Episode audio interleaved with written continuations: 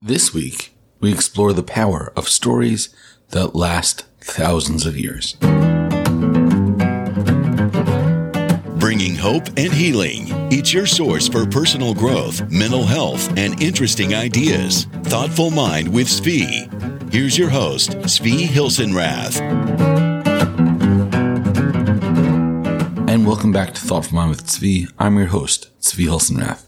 A couple of weeks ago, I spoke about the power of books and the power of reading fiction. And this week, I want to talk about a related topic, and that is the power of stories. It's interesting to see what stories last across time, what stories transcend time. And the books and the stories that we have that have come to us from antiquity, the ones that last from generation to generation, it's not always the most beautifully written stories, and it's definitely not always the best sellers, one that capture the moment or that capture the attention of the time. If you look at the national bestseller lists across the years, it's usually filled with books that sell thousands, hundreds of thousands, sometimes even millions of copies. And then a couple of years later, everyone forgets about it. The stories that last across time usually tap into universal human truths, things that haven't changed in thousands of years, even though the surface has changed, the details have changed but the deeper stories are the same. You know, our world looks very different than it did 2,000, 3,000 years ago. But people are pretty much the same now as they were then. And two of the stories that have lasted across time are the Iliad and the Odyssey, written by Homer, two epic poems.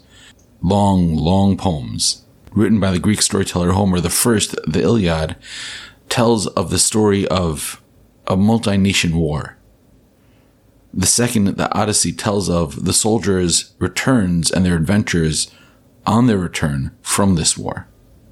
Now that description is just like saying that Hamlet is about a prince. It doesn't give you anything.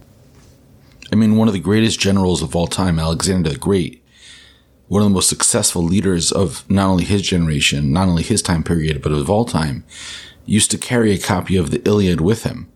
Some say even slept with it under his pillow because he looked upon it as a way to learn about the people of his time, even though it had been written generation before. And what are some of the lessons that we can learn? For example, the Iliad tells us that people that want to go to war are going to go to war on the flimsiest of pretense. Somebody who wants to cause harm doesn't need a good justification. Even the slightest offense will lead to an invasion of a country or on a smaller scale, an invasion of somebody's space an attack on somebody else. There's always an excuse. In the case of the Iliad, it was the supposed kidnapping of a woman which led to the death of hundreds, if not thousands, of people. The Iliad is based in historical truth and fact. The second epic poem, the Odyssey, the return from the war that took place in the Iliad, is made up of a set of smaller stories. So the Iliad is one large story, the story of the war. The Odyssey is smaller stories, and we can learn from these as well. For example, the story of Circe. The story of Circe is that the sailors go to an island where they meet a beautiful woman and she provides them with good food and wine and her presence. But it's a trap because she's secretly a sorceress and she turns them into pigs, into swine. And the lesson is simple and it's unchanged across thousands of years, which is that when we chase physical pleasure or are tempted by wine, food, and women, otherwise good men or otherwise good people turn into pigs. If we are tempted and focused on physical pleasure, we sacrifice the values that we hold dear. But there's a story I really want to focus on today, and that is the story of the sirens. The main character in the Odyssey is a man named Odysseus. And he's returning home from the war by ship, and there's a small island. And on this island live these women bird hybrids called sirens, and they have the most beautiful song.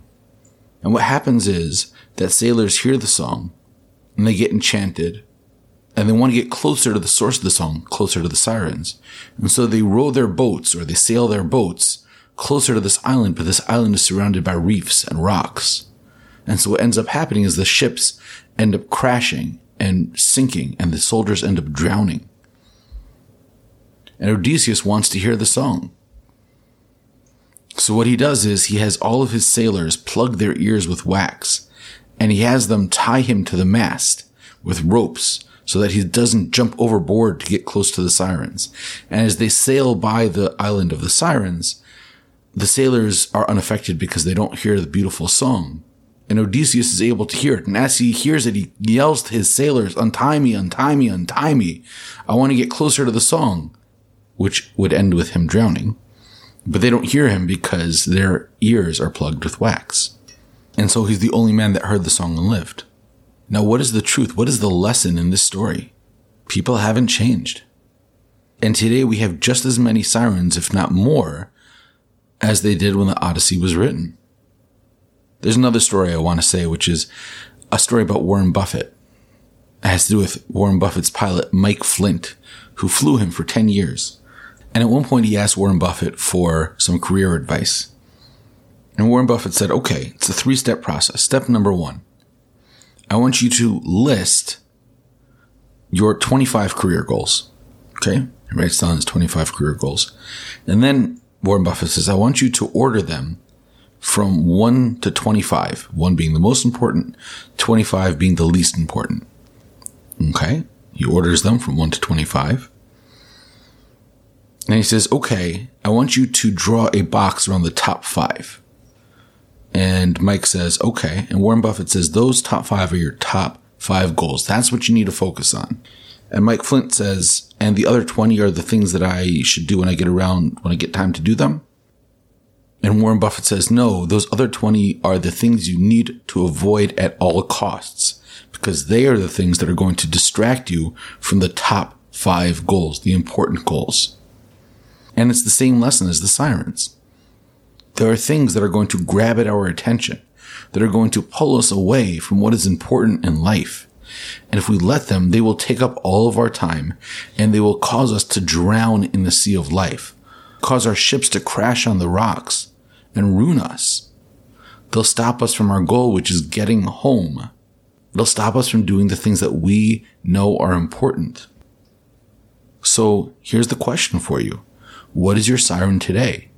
What is pulling your attention? What is telling you, I am important. I need your focus. I need your attention. I need your energy. I need your time. But in fact, all it is is a distraction trying to drown you.